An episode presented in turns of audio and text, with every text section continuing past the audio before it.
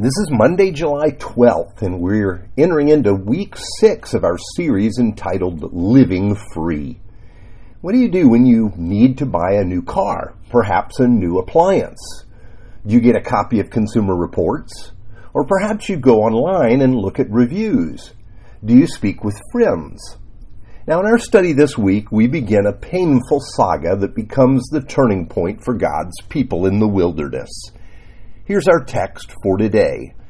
Numbers chapter 13, verse 1 to 2. The Lord said to Moses, "Send some men to explore the land of Canaan, which I am giving to the Israelites. From each ancestral tribe send one of its leaders." Now the Lord asked Moses to choose one person from each tribe to spy out the land that God had promised to give to them. They knew where they were going, but their forefather Jacob left Canaan almost 400 years before. Israel spent a long time in Egypt.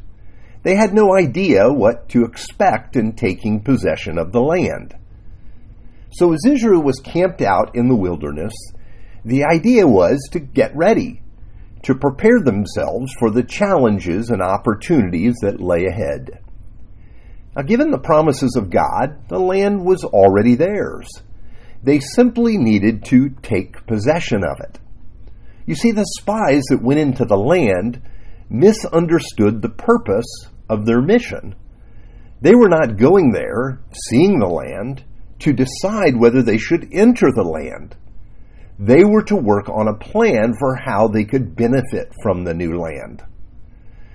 Years ago, while serving at Granada, I discovered that one of our members served as a spy during World War II. His first mission was to scout Normandy, to get an idea of what kind of reinforcements the Germans had built there.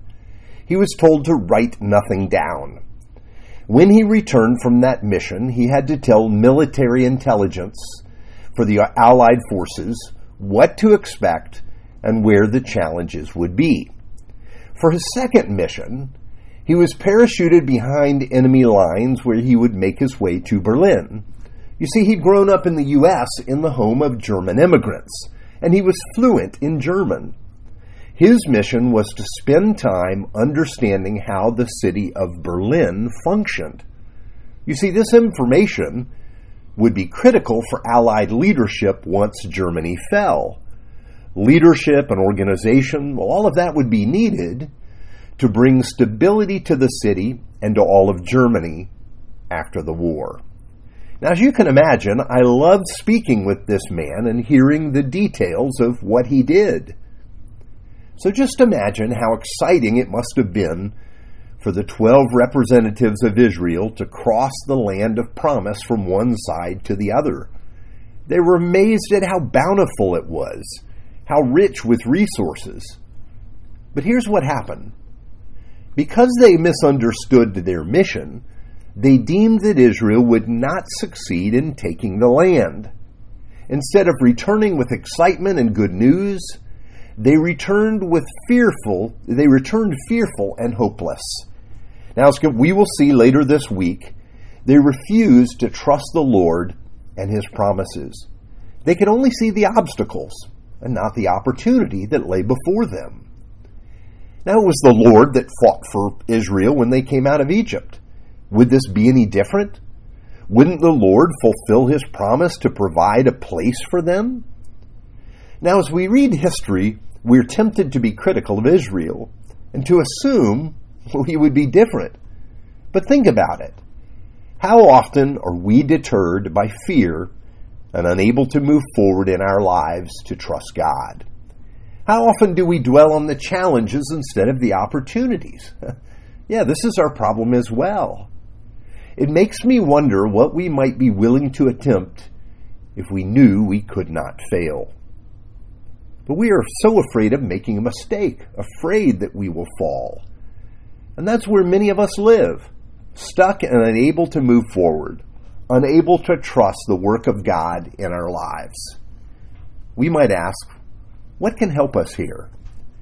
Well, God doesn't promise that we will never fail. He actually does better than that.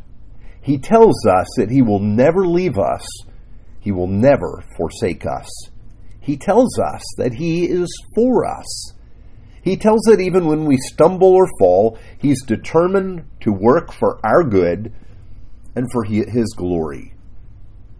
We have these promises made certain in Christ, because if God is for us, then who or what can stand against us? So today, think about where God is calling you to look to Him, to trust Him, and to step out. This is a major part of the definition of what it means to believe, what faith actually is. Not a mental assent, but a willingness to trust the promises of God. Let's pray.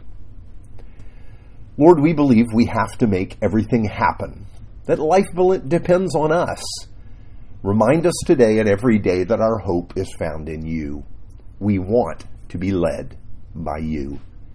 Also remind us that when we trust You with our whole heart, then we can know that You will make our paths straight. We pray in the name of Jesus. Amen.